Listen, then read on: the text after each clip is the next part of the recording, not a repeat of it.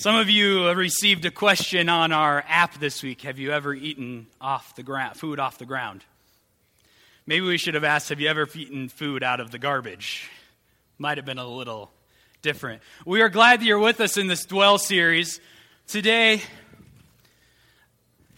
we're going to read out of 2 Timothy 3:10 if you want to go there. Uh, 2 Timothy 3:10 through 17.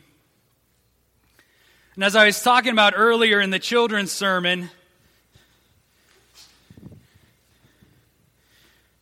this is the time of year where we remember that it's important to prepare and equip people for certain things. This last week, uh, about a week and a half ago, my kids started school. And so we wanted to make sure that they were prepared and equipped with what they needed. So we make sure that their shoes fit or they get new shoes. And, and there's my son with his backpack um, hardly being able to stand uh, with the weight of it. It's just bulging. And my daughters, actually, their backpacks were full, plus another bag. And I am, I am very grateful that the school gives us these lists so that we can prepare and equip our kids to succeed every single day. And, and Jeanette and I, we prepare them by making sure they do get to bed early and make sure they get a breakfast in the morning and get what they need to be ready to succeed throughout the day. Now, some of you don't have kids, and it's been a while since you've had to prepare or equip for school. So, how about a job? When you start a new job with a business, they will train you, right? They want you to be prepared for the job you're going to do. And so they train you for maybe days or weeks or even months, but they not only teach you and prepare you, but they also give you tools like maybe a laptop or, or a, a drill or a spatula.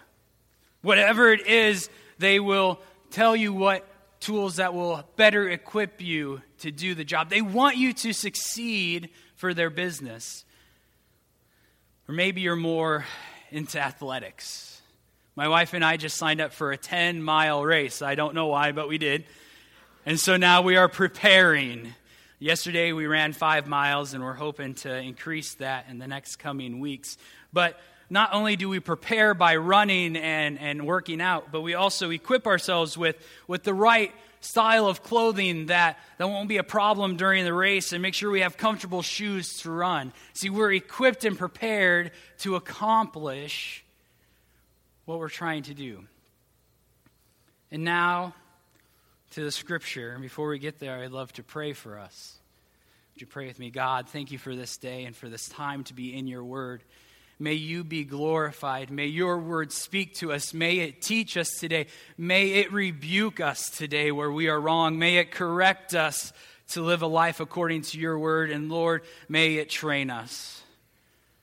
Lord, may we be honest and vulnerable in your presence today, not prideful or boastful, Lord. Would you break any walls in our hearts that are keeping us from hearing your word? And may your spirit move us today in your heavenly name. Amen. So please read with me 2 Timothy 3. You, however, know all about my teaching, my way of life, my purpose, faith, patience, love, endurance, persecution, sufferings, what kinds of things happened to me in Antioch, Iconium, and Lystra the persecutions I endured there. Yet the Lord rescued me from all of them. In fact, everyone who wants to live a godly life in Christ Jesus will be persecuted, while evildoers and impostors will go from bad to worse, deceiving and being deceived. But as for you, continue in what you've learned and have become convinced of, because you know those who you learned it, from whom you've learned it, and how from infancy you have known the Holy Scriptures which are able to make you wise for salvation through faith in Christ Jesus. All scripture is God breathed. All of this, the Bible, is the very breath of God to his creation, his truth to you, and it's useful for teaching, for rebuking, for correcting, and training in righteousness so that the servant of God may be thoroughly equipped for every good work.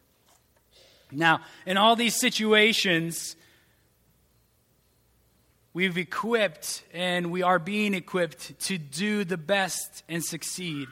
God desires the best for us. He actually has this plan for our life from the beginning of time. If you read along in the passages this week with us, we read Ephesians 2:10. Ephesians 2:10 says, "For we are God's masterpiece. He has created us anew in Christ Jesus so we can do the good things he planned for us long ago. From the beginning of time, God knew you." And God knew me, and God had a plan for you, and God had a plan for me, and His Word is what He gives us to equip us and prepare us to do that good work which He has planned for our life. It's far better than any plan we could ever manufacture for our life. How many of us here would like the best life? I know I don't want a bad life and even a good life. I would rather have the best. The best of the best. And God wants that for us as well. And it comes down to what we put into our lives and what comes out of our lives. Last week, Kent talked about the two houses. If you remember, the one house that was built on the sand, right, is the person who heard but didn't obey. And when things of life came in, it completely crashed the house. But the second person was the one who heard the word of God and obeyed it, and his life was firm. So when when things start attacking your marriage, stand on Jesus Christ and His Word. When things start attacking your family, your job, whatever it is, we need to stand firm on His truth. And it wasn't an accident. I actually pre, uh, teached, uh, taught, man, I'm not being able to speak, sorry. I taught on that last Sunday night at youth group. And in our small group, I asked our eighth grade boys, How important is God's word to you? Scale of 1 to 10. And they said, Oh, about an 8. And one of the students then said, I think a better question might be is how often do we read the Bible and how do we live it out? And that is a great question because I can say something's really important to me and never do anything about it reading God's word and obeying it. Actually says so that we can be thoroughly equipped for every good work. And do you know when we are equipped to do every good work, that impacts not just us, but the people around us? The people who are in our lives. And do you know that when we aren't thoroughly equipped and we don't do that work that God had planned for us, that also influences the people in our lives? And so it's important that we make sure that we are reading the Word of God and intaking what is positive. We've been doing this over the last month by dwelling in God's Word. You've been encouraged to do that. And one of the verses I love is Psalm 119, 111. It says that God's laws are my treasure, they are my heart's delight. Can we honestly say that? God's words are a treasure to us, they are our heart's delight. Now, it kind of reminds me of the skit that we just watched. A skit of a person who was convinced that the garbage was good. And that uh, this was the way to go in life is eat out of the garbage. Because because you get to make right you get to make your own choices. You no longer have to worry about the value menu or what they're going to feed you. You can pick your own food and it's going to be great. And he's trying to convince his friend that this is the way to go and that it's the corporate america that's getting us down. You know you can i've heard stories like that when i talk to people about faith I love to be able to live life the way I want to. And I love to be able to make my own choices. And I am not stuck in a little box that this God tells me I have to be stuck in. And they have such a limited view of who God is, but they are convinced. In fact, uh, in Timothy here, it talks about this that evildoers and impostors will go from bad to worse, deceiving, them, deceiving others and themselves being deceived. I was deceived in the skit. I was deceived that the garbage was real food. And I was trying to deceive other people. And it's important what words are we allowing to come into our life? What message is speaking to us? Now, we have a lot of voices. We have kids, we have parents, we have friends, we have school, we have classmates, we have teachers, we have professors, we have coworkers, we have bosses. All these people are speaking into our lives. And we have to decide are we going to base our life off of what we hear from them? Or are we going to base our life off of maybe what the Bible says? Now, I'm not saying every single person that talks to you is a, trying to deceive you and lies to you. What I'm saying is, what we hear in life always should be checked through the Word of God. Because it is useful for teaching, rebuking, and correcting. And I love that verse 16 all scripture is God breathed. It is useful to teach you the truth of this life. The creator of the universe is speaking these words to his creation. He knows what's best for us, and he wants to teach you. He wants to rebuke you, which means he wants to show you where you're wrong not always the easiest thing to be told that we're wrong. It's also used for correcting. And if you go back to the original Greek, this, this word for correcting actually means to be made straight again. So God knows that we're off the path. And His word makes our life straight again on His path. And then it's good for training in righteousness. I don't know if any of you have ever trained for anything, but it takes effort. You actually have to decide to do it. Otherwise, it's not going to happen. And so, to engage the Word of God in these ways, it is going to take time, it's going to take effort, it's going to take energy, but it is worth it 100%. But just the word of warning Verse 12 says that if you want to uh, follow Jesus Christ and live a godly life, you will be persecuted. If you want to live according to the Word of God, and if you want the best life God has for you, then others will come against you. They will make fun of you. They will possibly even harm you. There are people around the world that are put in jail and killed for their faith. If you live according to the word, people will come against you. So we not only want to worry about what comes into our lives, because there are a lot of voices that try to speak into our life, we also need to make sure how we respond to those voices. James 1:22 says, "But don't just listen to God's word. You must do what it says, otherwise you are only fooling yourself."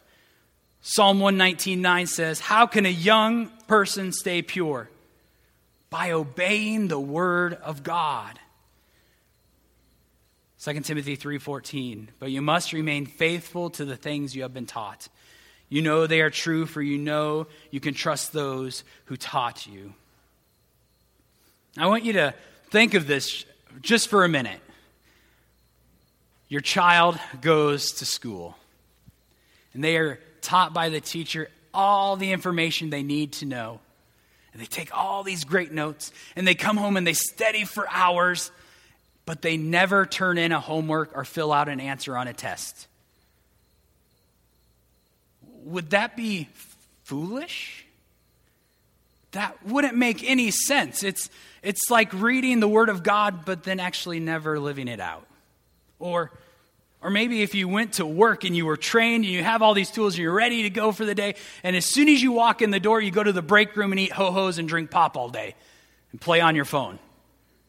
Well, that is extremely foolish, a waste of your resources and time to not put into practice what you've learned. Or how about you've trained for your 10 mile race? and you are ready for this race. and you walk up to the starting line, you're ready to go, the starting pistol goes off, and you turn around and you go back to your car. Like, that wouldn't make any sense. That would just be foolish. The same thing is, church, that if we come here every Sunday morning and, and go to Sunday school and go to a cell group and read our Bible and pray throughout the week, and yet it actually doesn't change what we do, it's, it's foolish for us. It's foolish to have the truth of God's word in front of us and never respond to it.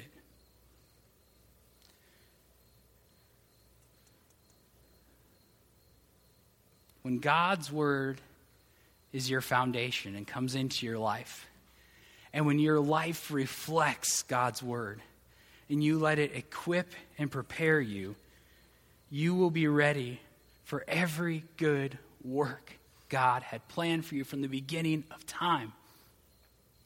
Every good work. The best life. And, and I don't want you to think this is a get rich quick scheme. That if I just do A and B, I'm going to be awesome. It's not a six weeks to a better you. It's not some prosperity gospel. This is God's word that says, let my word engage your life live according to it, and you will do the good works I have planned for you.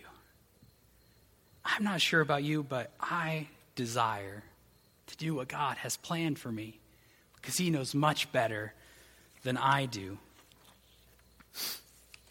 I have to admit that this week I uh, was sitting in the youth room preparing for the sermon, and I did start to uh, I kind of get emotional about what this was saying because I do believe God's word is extremely important and it has truth for our life every day, and that we should read it and that we should live it out. And then I found the recent Barna research, which is a Christian group that asks questions of communities. And once again, as of two months ago, Cedar Rapids is number three on the list of least biblically minded cities in the country which means 14% of our community reads their Bible one day a week at least and believes that it's accurate. That means 86% of our community doesn't read their Bible at all and doesn't think it's accurate. Actually, probably thinks it's a fairy tale. 86% of the people that we come in contact with every day think the Bible is fake and that is, they don't even look at it at all. Our church did a survey, and one thing that it said was that 40% of us here in this building right now believe that the Bible has authority to help us make decisions in life. Meaning, six out of 10 of us sitting right here, right now, don't believe the Bible has power to help us make decisions in our life. I don't know about you, but that makes my heart heavy. 20% of us say we read our Bibles every day. That's good. Can I uh, ask that we do a quick survey here to see if something's changed in the last month? And I hope you will engage with this. Uh, this is a safe zone, this is a safe place, but I just want to see how we relate to our community. So, uh, could I see a, a, show of hands of people who have opened their Bible at least once this week? Okay, I think we're better than 14%. All right, how about keep them up uh, two, two, two or more times, three or more times, four or more times, five or more times, six or more times. Okay, I would say we're even more than 20% that our survey said two months ago. So I see that this is increasing. I want to encourage all of you who raised your hand for one through seven keep going. Keep going. And then add. If you did it one day, try two days this week. Two days, try three, and so forth and so on, and keep growing. One thing I added this week was I asked these four things in 2 Timothy 3:16. I said, "How God, what are you trying to teach me in this passage?" What are you teaching me as I read the scripture? God, what are you trying to rebuke in my life? What are you bringing up in my life that needs to change? God, how are you helping me correct and keep my life straight? Lord, how are you training me and what do you want to train me? So I encourage you to add that. Not just read the word, but do it. I want to take some time and close in prayer here. So if you guys would all bow your heads with me and close your eyes. Actually, I have one question left as you keep your eyes closed and heads bowed. If you would be honest with me today, if you would make eye contact with me today, if you uh, didn't open or read the Bible at all this week, if you would be willing to look at me, I would like to encourage you. Thank you guys for being honest. God loves you. And God's word is for you. And God wants you to experience a great relationship with Him. And as you read God's word, you will hear His heart. So I encourage you this week to open up God's word and know that He loves you and that He saved you. God, you are a God of forgiveness, a God of grace. You are a God of wisdom and a God of truth. And I pray today as we step out of this room that we will grow in our understanding that your word is the only truth that leads to the good works you have planned for us. Your word is the only word that leads to the best life now and forever. God, I pray that you will come and change our hearts to be more like you. We pray this in your heavenly name.